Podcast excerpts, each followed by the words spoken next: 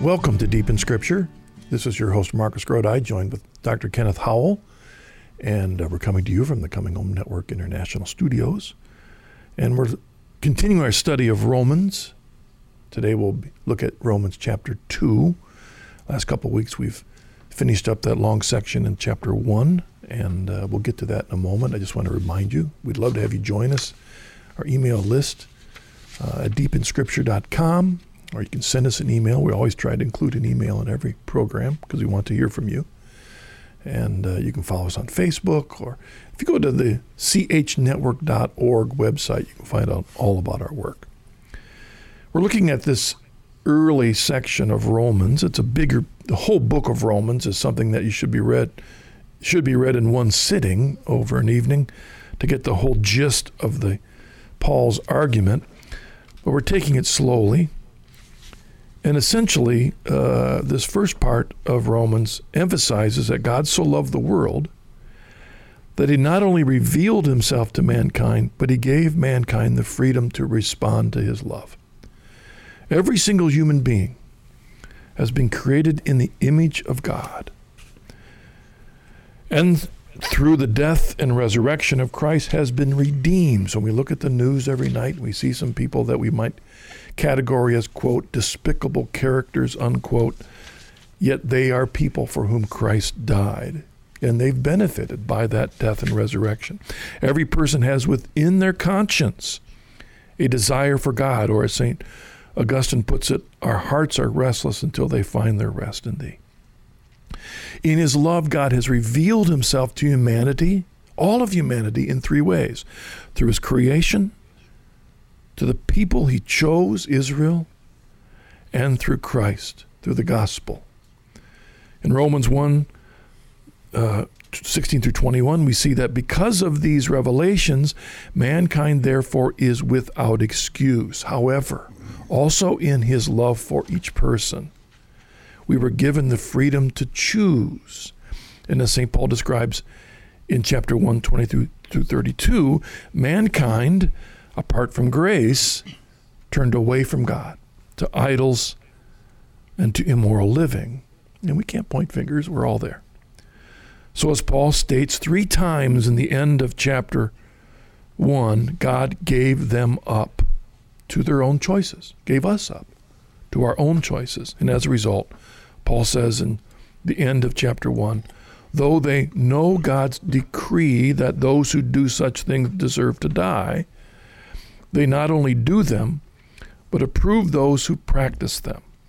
And this certainly describes the world in which we now live. And I just thought I'd mention here I can't remember if you mentioned this last week, but Paul, at another place in his second letter to Timothy, likely his last letter, when Paul himself is facing his twilight years, Paul tells his young bishop, uh, he says, But understand this, that in the last days there will come times of stress. Men will be lovers of self, lovers of money, proud, arrogant, abusive, disobedient to their parents, ungrateful, unholy, inhuman, implacable, slanderers, profligates, fierce, haters of good, treacherous, reckless, swollen with conceit, lovers of pleasure rather than lovers of God, holding the form of religion, but denying the power of it avoid such people. And that in that case, in that instance, was how Paul told Timothy to deal with people caught up in these lifestyles. Well, today we're going to continue this discussion and see how Paul says that we indeed should respond to fallen people. Can you know this this first part of Romans sounds like it could preach. it certainly does, especially the first chapter that you so uh, summarized so well, um, because Paul is describing the, the the the Gentile world that he knew so well, and uh, having been a Jew, but he grew up in Tarsus. Remember. Uh, and so he knew the, the, the Greek or the Greco Roman culture so well. But now in chapter two that we're going to look at today, he turns uh, surprisingly, or at least we might think surprisingly, to not to, to the Gentile world, but to the Jew. That's now the Jewish Christian, the Jew who's believed in Christ, entered the church in Rome. And we know that there was a huge Jewish uh, uh, community in Rome by this time. And he does. And he says, Well, you know, you might rightly think, Jew, that you're in a position to judge all these Gentiles, but that isn't the case because you, O man who judge, are without excuse. We need to remember here that what, what Paul is doing is uh, engaging in what the scholars call a diatribe. He's he's beginning now to face a group, and he's he's going to use a lot of questions to um, to get them to think about what they what they really believe and to think about what how they may be tempted to be judgmental toward others, but they're in no position to do so. We also have to remember that he's leading, he's on a path here. He's on a mission, and his mission is to show that both Jew and Gentile are both condemned by the law and that therefore, because they're basically in the same position, even though the Jews were privileged with the covenants and with the law and with the uh, the priesthood, all these things, still they're in the same position as the Gentiles. They need to be justified by faith too. In chapter three, he's going to go through this long uh, litany of offenses that both Jew and Gentile commit. And basically, he's going to end up saying all have sinned and are deprived of the glory of God.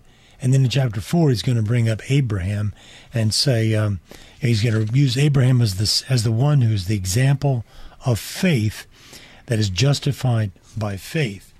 Now that's where he's going. But in chapter two, he's got to get there, and he's got to get there by talking to uh, the Jews. So we'll we'll talk a lot about that today.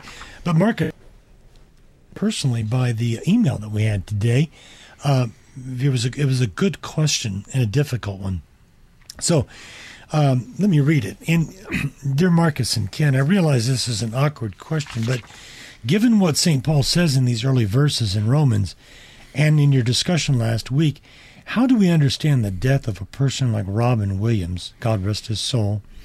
The details seem to indicate that he committed suicide, and the media wants to excuse this because he was plagued with depression and drug abuse. Uh, but I've always been taught that suicide is a mortal sin. Thank you, Steve. Um, that's a delicate and difficult yeah, question. Yeah, it is um, delicate. and well, in, in, I, I, don't know. What do you think about that, Marcus? Well, uh, just let me begin by the, the and this really comes into the great context of, of the, what we're going to look at in, in, a moment in chapter 2, the beginning of chapter 2, because um, we can see this list of of things that Paul gives and, and else, elsewhere, and we can be tempted to therefore use those as a grid to drop on the lives of other people and judge them. Mm-hmm. And uh, we take someone like Robin Williams, and the truth is, I mean, everybody listening probably thinks they know Robin Williams. Uh, but Robin Williams isn't Mrs. Doubtfire. Uh, you know, Robin Williams isn't the genie in the movie Aladdin. Robin Williams wasn't uh, the man on the radio in uh, Good Morning Vietnam, uh, or one of the movies I saw Robin Williams in, where he plays um, a murderer uh, in one of his more dramatic roles, a demented murderer. Well, none of us probably knows not only Robin Williams, but anybody else. You know, Ken, you and I are good friends, but mm-hmm. we don't really know each other the way our Lord does. And so that's why no.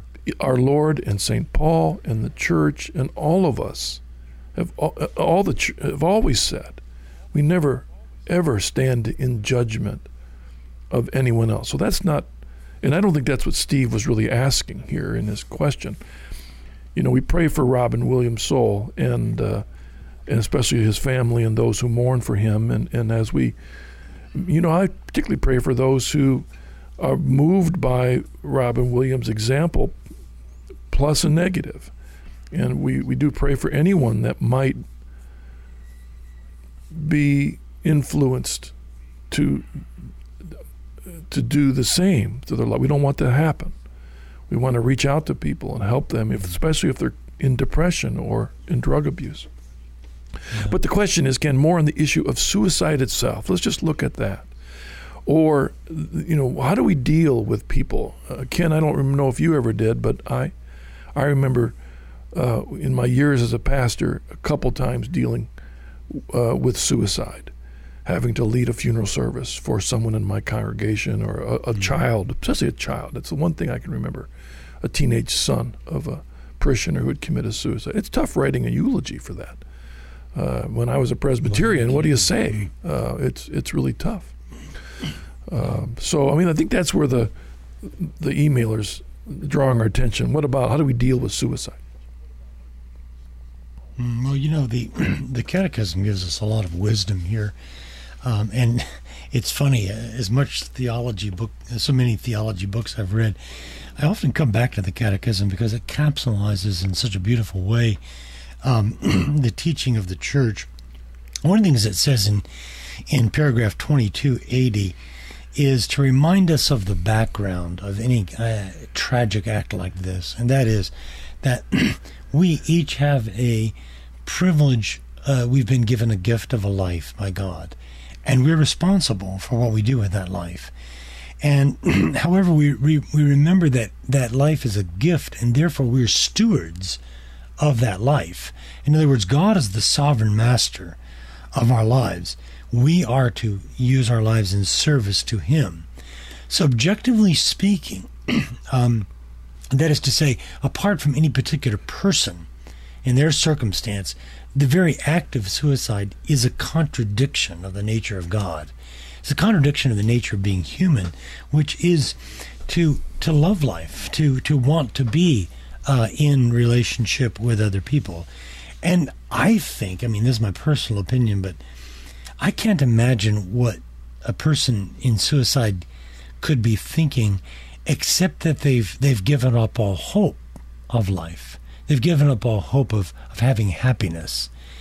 And so when they commit suicide, it it really has a devastating effect on, on everyone. The Catechism reminds us of that in the very in the very next paragraph, twenty two eighty one. It says that suicide is is contrary to the love of the living God. So that's the nature of suicide. It's it's a horrible, horrible tragedy.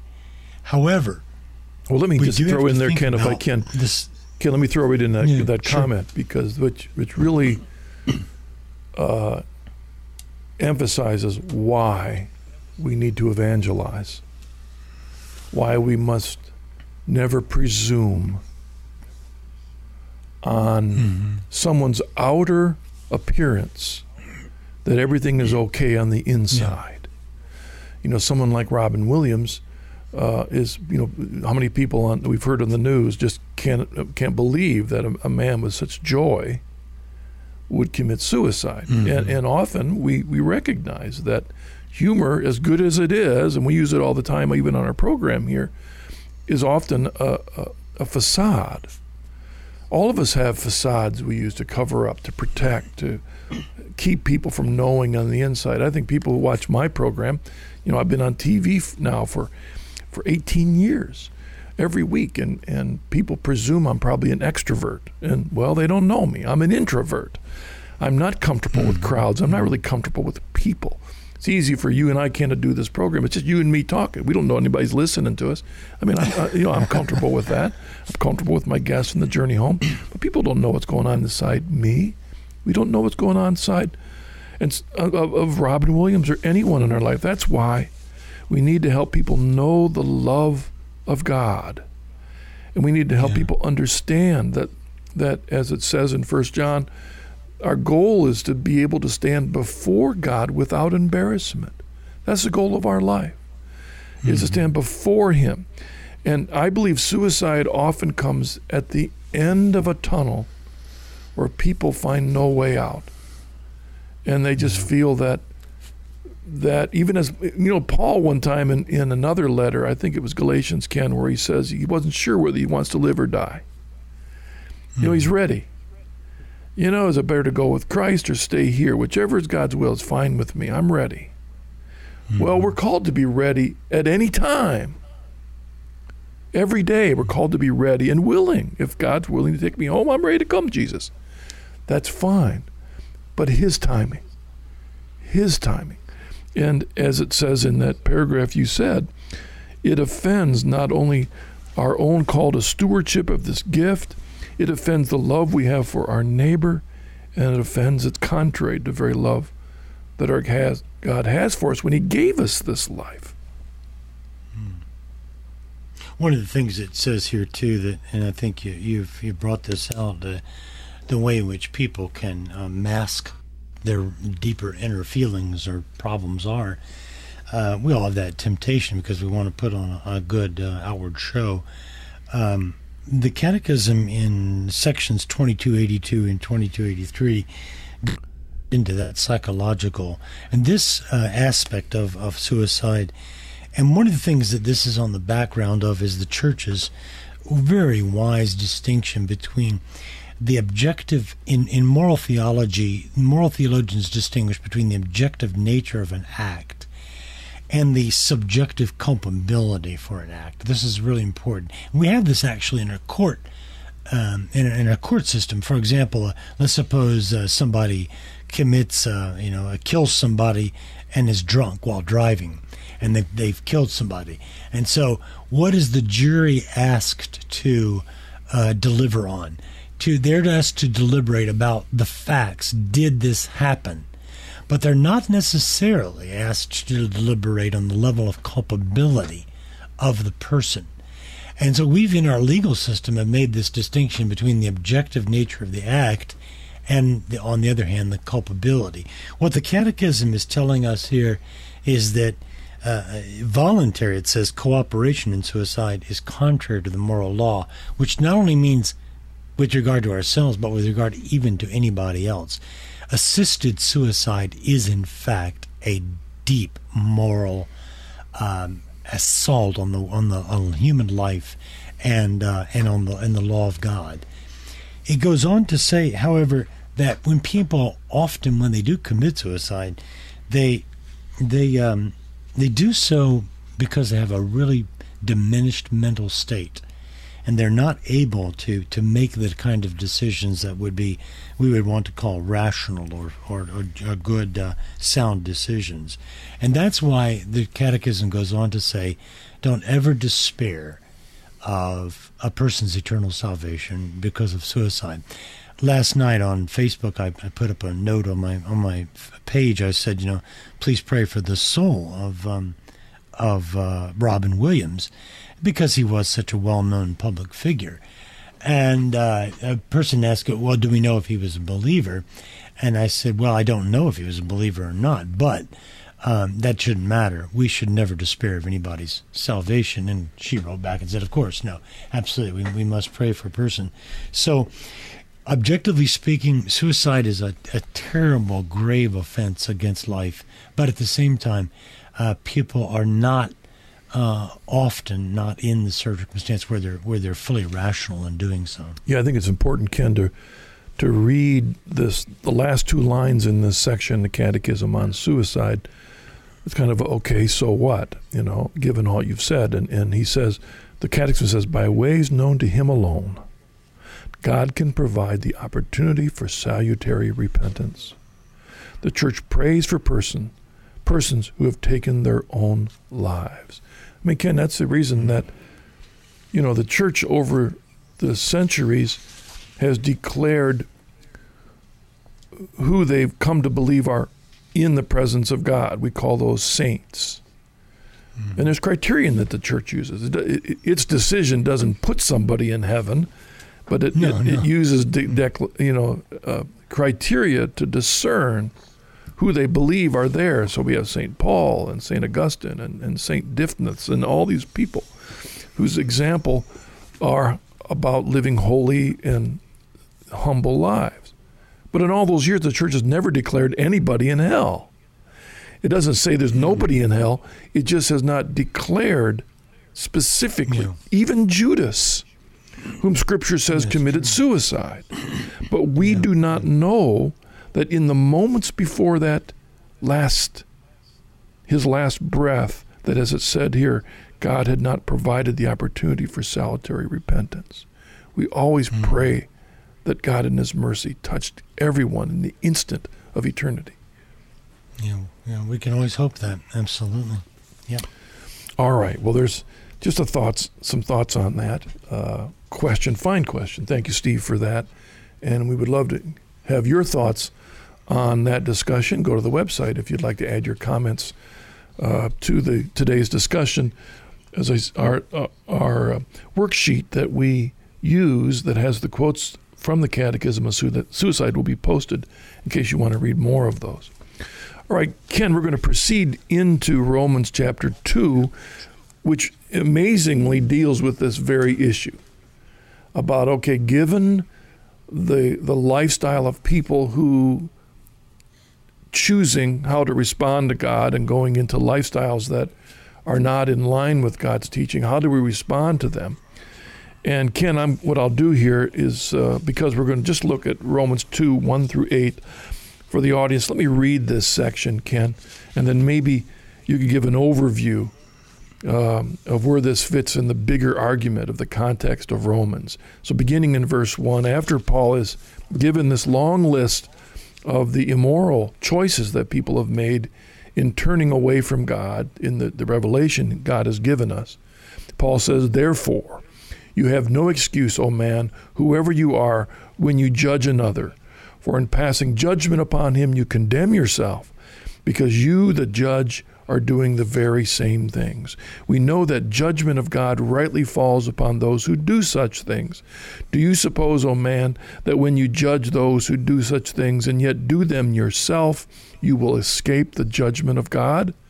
Or do you presume upon the riches of his kindness and forbearance and patience? Do you not know that God's kindness is meant to lead you to repentance? But by your hard and impenitent heart, you are storing up wrath for yourself on the day of wrath, when God's righteous judgment will be revealed. For he will render to every man according to his works. To those who by patience and well doing seek for glory and honor and immortality, he will give eternal life. But for those who are factious and do not obey the truth, but obey wickedness, there will be wrath and fury. Hmm. Well, what a verse, right? uh, again, this verse preaches like the others, and almost to a certain extent, it's just clear. yeah, I mean, the overall message I think is is very clear, but it maybe reminds us of two things. One here, remember that Paul did not know anybody in the in the church in Rome personally. So he's writing to a community that he's never met. And as we said several weeks ago, we don't know how the church in Rome actually got started. Perhaps it was some of those Jews from the day of Pentecost that went back to Rome, and going back to Rome, they they started their uh, their Christian communities. But one thing seems clear now is that Paul is dealing with a community that is a mixture of Jew and Gentile, and so um, the tensions that exist in between Jew and Gentile, between Greco-Roman culture and the Jewish subculture, uh, are coming out in this this text. The the temptation for the Jew of that time, as well as notice either the Catholic or the Christian, is today, is to look down on, to stand in judgment upon the culture around us, whereas Paul here is saying you too are without excuse. I think it's neat, Ken, also to bring in some of the history here behind this and what's happening in Rome. You know, at the time that this is happening, uh, which would be, oh, the mid first century, mm-hmm. Rome has gone through a long series of uh, changes in its government, changes as a nation, um, and even the issues of understanding philosophy and morality and virtue have gone through great changes. And we particularly see that by the time this is probably happening, we see the rise to power of Nero. Right. And Nero becomes the, uh, and we see it in our day and age too, where, where we see cultures where leaders have risen uh, through a process of maybe at one time a government of a certain country was holding things together, but power brokers rise to the top, and pretty soon we have someone with great charisma and power and using intrigue to not only uh, spread immorality in his own example, but then flowing back down into the culture. So the, the Christians in Rome, majority of them were poor on the, the mm. lower level of society. And yeah. the, the people who were running their lives, the government, the senators, uh, the rulers of Rome, following their pagan ideas, which Paul has been describing in Roman 1, are, are really, you know, terrible examples of life. Yeah. So it'd be yeah. easy for the Christians on the bottom rung of the ladder to be pointing all kinds of fingers at everybody else in Roman society as lost and pagan and depraved. Well, it's interesting you, you bring this up because there, there's a a famous uh, Roman philosopher, a senator he was, named um, named Seneca, Lucius Seneca, and Seneca wrote moral essays. Now, when you read those essays, you think, "Wow, this is really good stuff." I mean, this guy was a very moral, uh, moral thinking person, and some of his thinking uh, is reflected in the things that Paul says and Paul's in his. So there was this minority of thinkers, and they would have called them philosophers, uh, in ancient Rome who had a higher moral standard. But the point you're making, I think, is really worth underscoring, and that is, people, scholars have noticed that there was this great contradiction between what people were writing and the way people were living in ancient Rome. So Paul, which shows Paul's words have a lot of relevance. I'm going to have you come back to that, Ken, after the break, because that is really important. That contradiction is an important background to the context of this verse. You're listening to Deep in Scripture, Marcus Grodi and Dr. Kenneth Howell, and we'll see you in just a bit.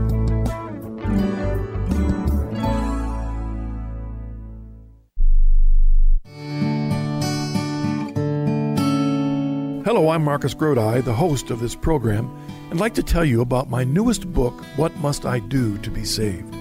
A growing number of Christians today believe that all that is necessary for salvation is an individual's faith in Jesus. Churches everywhere proclaim this Jesus and me theology based upon a simple interpretation of John 3:16.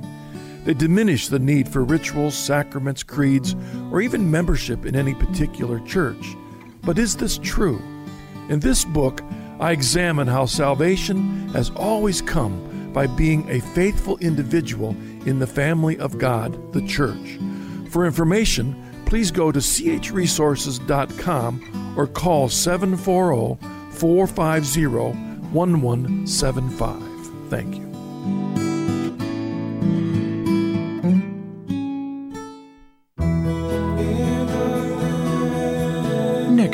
On The Journey Home, Marcus welcomes convert from Judaism Seth Cherney to the show.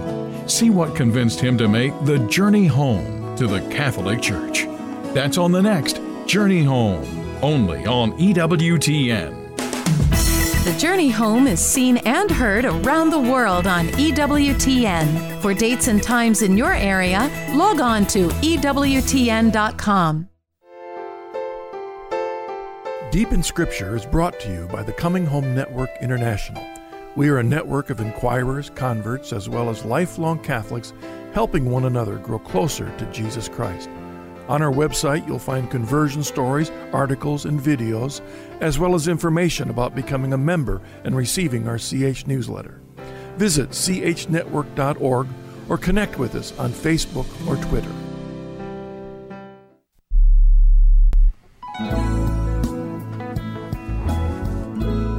Welcome back to Deep in Scripture. This is your host, Marcus Grodi, with Dr. Kenneth Howell. And I don't know if I've mentioned this very often in this program, but we actually have a video camera uh, posting our discussions. So, in case you're really interested in seeing what old Ken and I look like uh, sitting in our studies, uh, you can go to the CH Network website and you can watch the program. Uh, and again, we'd love to hear from you. So, please send us an email or a thought or a comment on how we can make this program better to help you, help us together uh, grow deeper to our Lord Jesus Christ. Ken, uh, before the break, you were talking about the importance of understanding the context of the letter of Paul by understanding the mm-hmm. contradictions that were there as we look back on the writings of Seneca and, and, and to a certain extent, mm-hmm. Ken, we have people today that uh, you know, love the writings of the Romans and the Greeks and the philosophers, and, and they want, you know, they lift that up, and that's good. St. Augustine did that, as did St. Paul, Thomas Aquinas, and even the earlier Justin Martyr did show the truths of God that are present in these pagan philosophers. But the reality was that Paul was writing to a group of people that were under the the, the, the constant pressure of the contradictions that were there in Rome. Yeah, the, yeah, that, that's right. What what you find is that in those philosophers, and this is the reason why Augustine and others, Saint Justin Martyr, uh, admired them, in, in, is because they were they were the exceptions to the rule. The society around these Christians in Rome was really one full of this incredible paganism and superstition and uh, sacrifice to idols simply to keep the wrath of the gods away. The idea of a of a loving God was was by and large f- foreign to their to their mindset. So when Paul uh, calls upon the Jews in the Roman Church to be careful about judging, it, it has a lot of um, a lot of significance because that would have been a very real temptation. Now, now, why does he do that? Because because he knows what it says in verse 2, and that is uh, that the judgment of God rightly falls upon those who do such things. But notice he says the judgment of God falls upon it, not, not our judgment. We're not in a position of being the judges because we can't read the hearts of men. Because so we could be just as in danger today in our Christian churches behind our closed doors. Um, Uh, railing against our pagan society around us and how bad everybody yeah. else is. You know, watching the, yeah. the nightly news and look at what's happening over in the Middle East and point our finger. Look at how nasty those people are. You know, they they they they are going to rightly receive the judgment of God on the things that they're doing over there. Yeah, yeah, yeah. And, and what Paul, of course, is doing is he's taking that finger and pointing it back uh, asking us to point it back ourselves because we end up doing the same things. And uh, here's an example. Um, for example, we might look at some of those things in certain Islamic countries, and they certainly are horrendous. Um, they see the, the decimation of life that is there. But at the same time, Paul perhaps would ask us, as our Lord did, are we decimating or are we murdering other people's character by the way that we talk about them? Uh, are we just as hateful toward other people in some way? Do we, uh, in the same way that people are being neglected in parts of the world, do we neglect those around us every day? So Paul is asking us to, as those who are part of the covenant, now we're part of the new covenant, whereas the Jews were part of the old covenant, a part of the new covenant community of God, do we also despise the grace and the mercy and the the kindness of God that is patient with us and just trying to bring us to repentance? Yeah, we, we point fingers, of course, at the the horrendous evil that we see being portrayed, even as we're talking, Ken, over uh, in the Middle East, of the the massacre of children. Oh, and yeah. rightly, we say that's wrong. But we live in a country of the world that murders more children than any other country in the world through abortion. Well, I was talking with my grandson just about this very point because we were talking about Germany. And I was trying to explain Nazis in Germany and so forth, the fact that they're not the same, you know, and, and yes, the Nazis were German, but the, but all, not all Germans are Nazis. And uh, you know, he was quickly at his age making a judgment about the about the Nazis, and I said, "Well, yes, they had the extermination camps, but America has a Holocaust too, yeah. and its Holocaust is called abortion." You know, and it's so easy for people to um, twist the truth to to make it seem agreeable uh, to to ourselves. And this is not just the temptation of pagan people. This is the temptation of christian and of jewish people of christian people to engage in kind of a rationalization. That's what paul is asking us not to do. Don't engage in rationalization. Um, look at look at what is good and what is bad and know that we're going to be responsible for that Another interesting aspect about this passage is he'll lead in. This leads in also into chapter three. Marcus is that Paul is affirming here the judgment according to works. It's not according to faith. It's a judgment according to works. Faith is how we enter into the life of, of work, of doing good works. But on the last day, he says very explicitly in verse 6, quoting from an Old Testament text, he will render each according to his works. So it's going to be a judgment according to works. And, and I think even, I remember reading an article by a, a good, honest uh, a Presbyterian theologian who said that this seems anomalous to us if we believe in justification by faith alone. And I think it is anomalous, but he said, but it does say here that we're going to be uh, judged according to our works. So, and it, let, let me address that as we here we are only a couple years away from the 500th anniversary of the of the Protestant Reformation.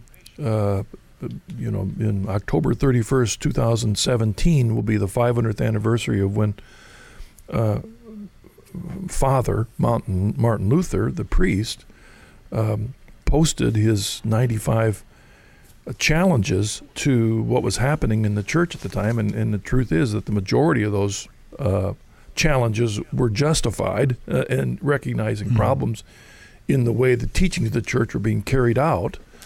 Um, mm-hmm. So, this issue of faith alone versus works is going to be one that's going to come up a lot in the next couple of years. And I think one of the ways that we look for ecumenical unity with our brothers and sisters is recognize that certainly to a certain extent we are saved by faith alone.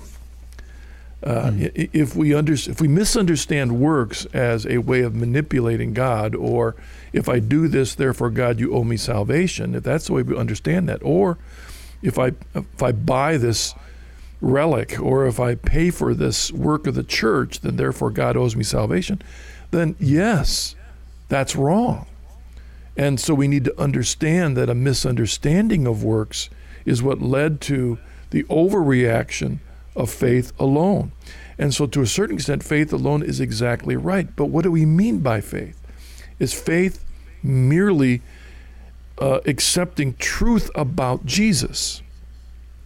Is it merely saying, I believe what the Bible says uh, and I put my faith in Jesus? And so, therefore, as it's often been demonstrated, Ken, you know this from your work in your days as a Presbyterian pastor and youth minister, as I did this idea of the four spiritual laws. You know, God loves us and has a great plan for our life, but because of sin, as Paul talks about in Romans 1, because of we've chosen against God, therefore we're separated from God through this great chasm of our sin. And then Jesus is the cross that lays across that chasm, that if we have faith in Jesus alone, then we will be saved and therefore saved forever. And that's the way I taught it.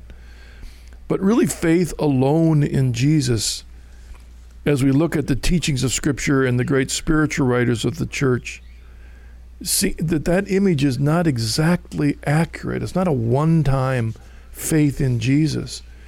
It's a it's a lifelong living out of that faith in Christ, not to get us over a chasm of sin, but through the caverns of life.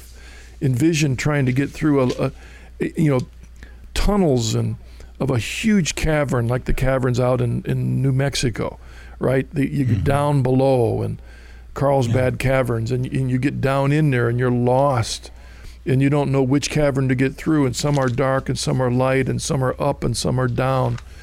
And that's life. As T.S. Eliot said, you know, the way up and the way down are one and the same. The way through life is ups and downs, and how do we get through it? Well, faith alone in Jesus means that He is the one way through those caverns. And by putting our faith in Him, we follow Him. And He shows us the way that He has brought for us through His death and resurrection. But it's also through His way of living, His teaching, His moral commitment to humility and poverty and simplicity. That's what faith alone in Christ means. He is the one way through those caverns. Well, you remember when on the day of Pentecost, Marcus, when pre, uh, Peter was preaching uh, and, and, and speaking of Christ as the Messiah, the the question that came back in chapter two of Acts, I think it's verse thirty-seven or so, is what must we do to be saved? And what he says is repent. And so he doesn't he doesn't say primarily believe, although he does say repent and believe on the Lord Jesus Christ and you will be saved. Now, notice that that same word uh, comes up here in our chapter 2, verse 4. Actually, he says, just to be clear, he says repent and be baptized. he doesn't even Yeah, use the word true, yeah. believe. He Yeah, says thank- thank and you. be baptized. Thank you for that correction. That's very good. Repent and be baptized. So faith and repentance always go together if you study this in the New Testament. So if you look at verse 4, he says, when he's asking this question, do do you, well, your, your version said presume. I think a better translation for kataphroneo is, do you despise the wealth of his grace, the wealth of his goodness? Uh, because don't you know that the kindness of God leads to repentance?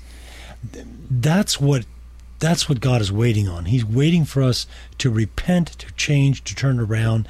And the Greek word metanoeo is based upon the Hebrew word shuv, the verb shuv, which means to return. That's what it means return to the Lord your God, for he's gracious and merciful.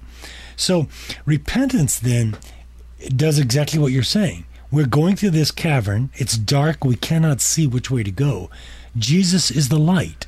So we're following him through the caverns of life in order to arrive at eternal life.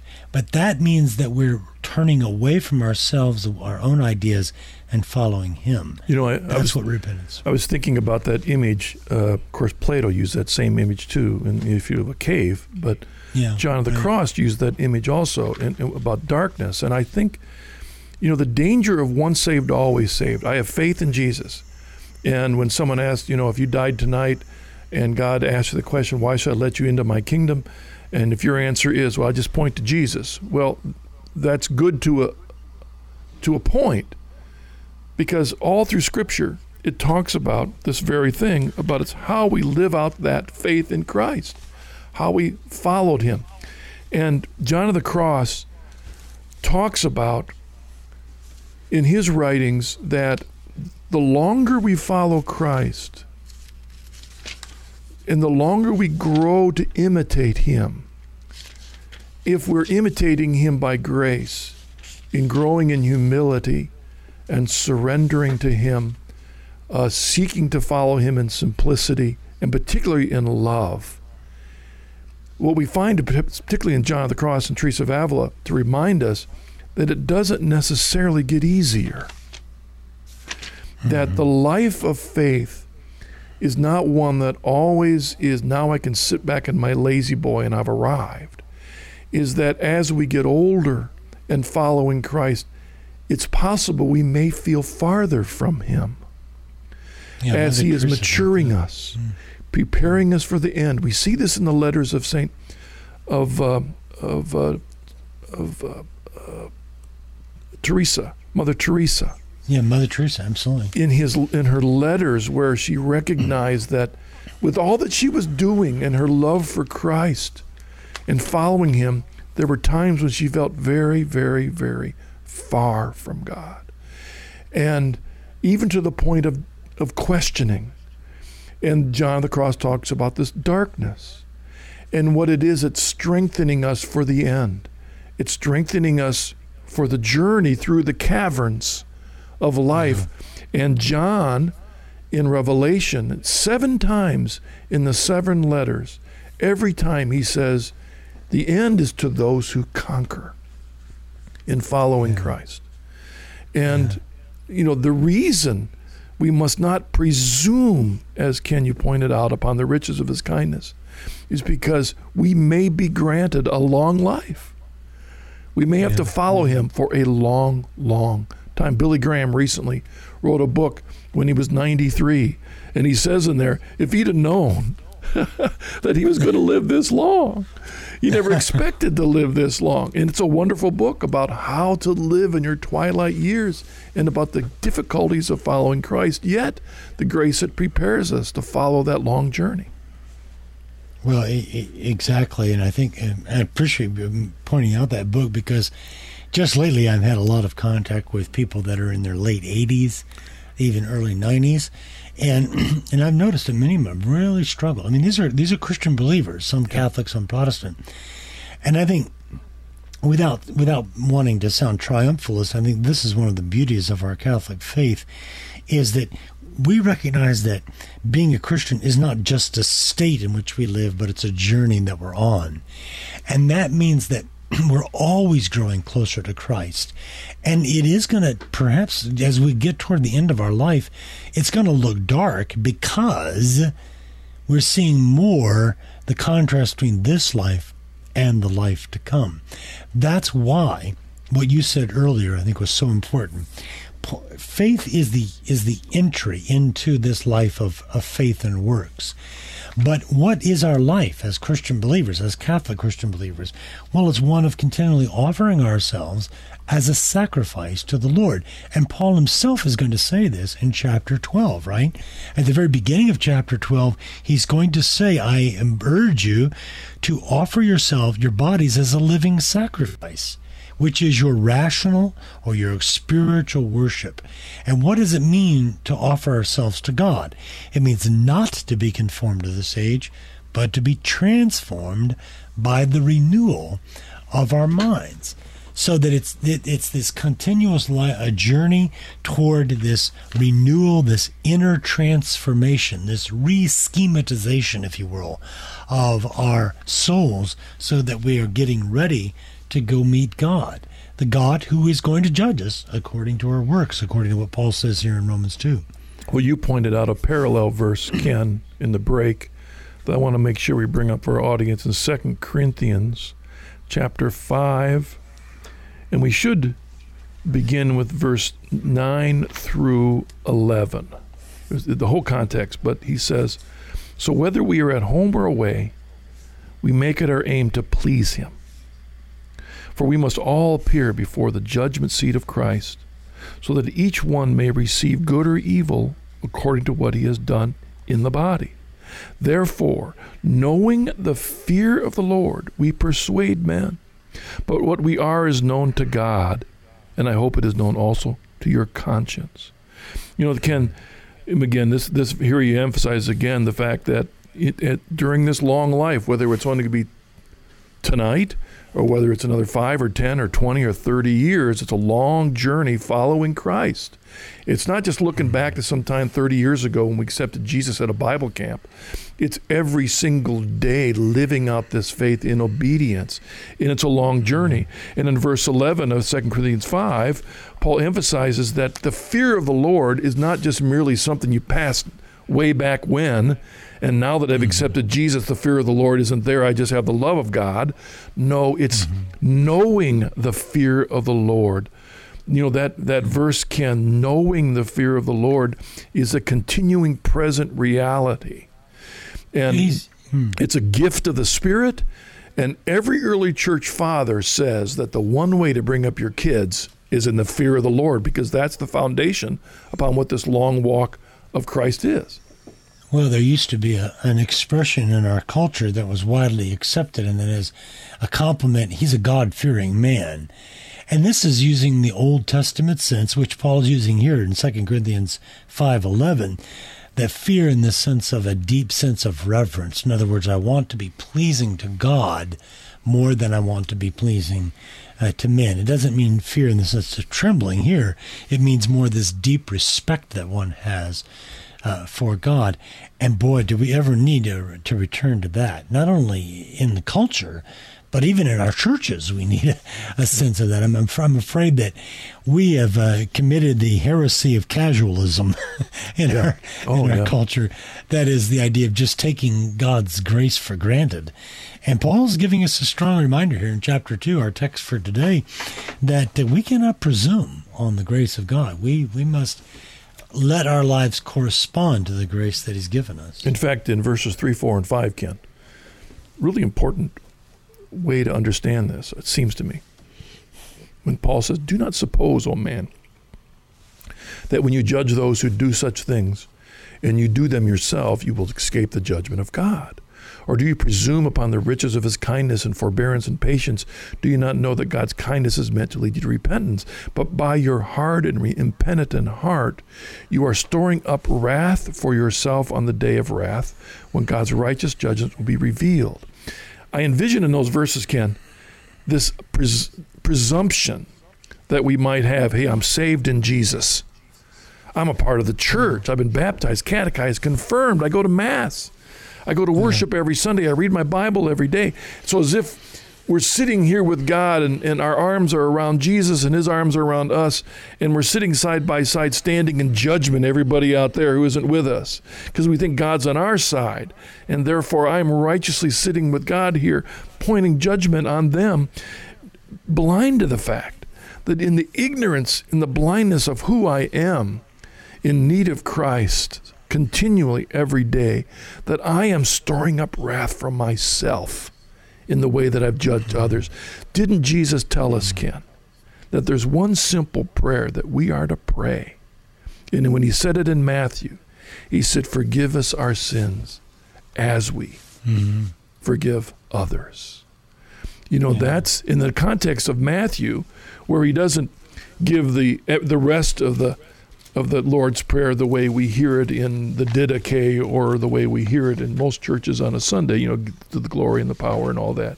He goes on to talk about this very thing that, you know, after he does the Lord's Prayer, lead us not into temptation, but deliver us from evil. For he says, For if you forgive men their trespasses, your heavenly Father also will forgive you. But if you do not forgive men their trespasses, neither will your Father forgive your trespasses. We're storing up wrath for ourselves through yeah, our unwillingness yeah. to forgive or to seek forgiveness. In the length of time that I've lived, um, when I was a young man, I used to think that the many of the real problems were the um, you know the drug abuse and the sexual license of our culture and all these things. But the older I've gotten, I, I, I think I'm, what I'm seeing is that there's a much greater problem with anger and bitterness and hatred and these Amen. inner dispositions that are keeping people apart, keeping people from understanding one another. Yeah. I think this is what the Lord was talking about about forgiving one another is uh, in, in, our families, in our churches. Uh, and boy, this is this is really tough. I'll give you just maybe a personal example real quickly, but I brought up an issue with my spiritual director recently, and he uh, about the difficulty I was struggling with with a, a particular person. And he said, Ken, you have to make a decision every day. When you think of that person and what that guy did, you have to think about this. Lord, you have to say, Lord, I forgive him, and I'm putting that in behind me. Now, that's a difficult thing to do. That is to, to let that flow down into the emotional level. But he said you have to make a decision of your will first to do that. And then the healing of the emotions comes. So, in the same way, what Paul is telling us, I think, in here is that we have to be we have to be very careful, make a decision. No, I'm not going to judge that person. That's not my position to say that. Or I don't know what's in that person's heart, therefore I'm not going to do that. I'm going to focus upon what I know to be true and good. You know, Kenneth, that's not only the thing that sets human beings apart from animals. You know, our intellect to understand mm. sin and our depravity and that, and then our will to choose to forgive uh, and to seek forgiveness uh, and to apologize. But it's what sets Christianity apart from many other faiths. That's is true. this this recognition of forgiveness, uh, as Paul says here, to those who by patience and well doing, patience and well doing. We may talk. We'll pick up on that next week, Ken, as we begin the next section here but why we need the church to help us understand how to live out this faith. Uh, you know, if we just look at the Bible, we can come up for ourselves these conclusions. But what does it mean to live in patience and well doing, seeking glory, honor, and immortality? We need to understand that so that we can indeed follow in his footsteps. Yes. Thanks, Ken, for joining us today again. And, uh, and for all of you, thank you for joining us on this program. Again, please connect with us at um, deepinscripture.com. We'd love to hear from you.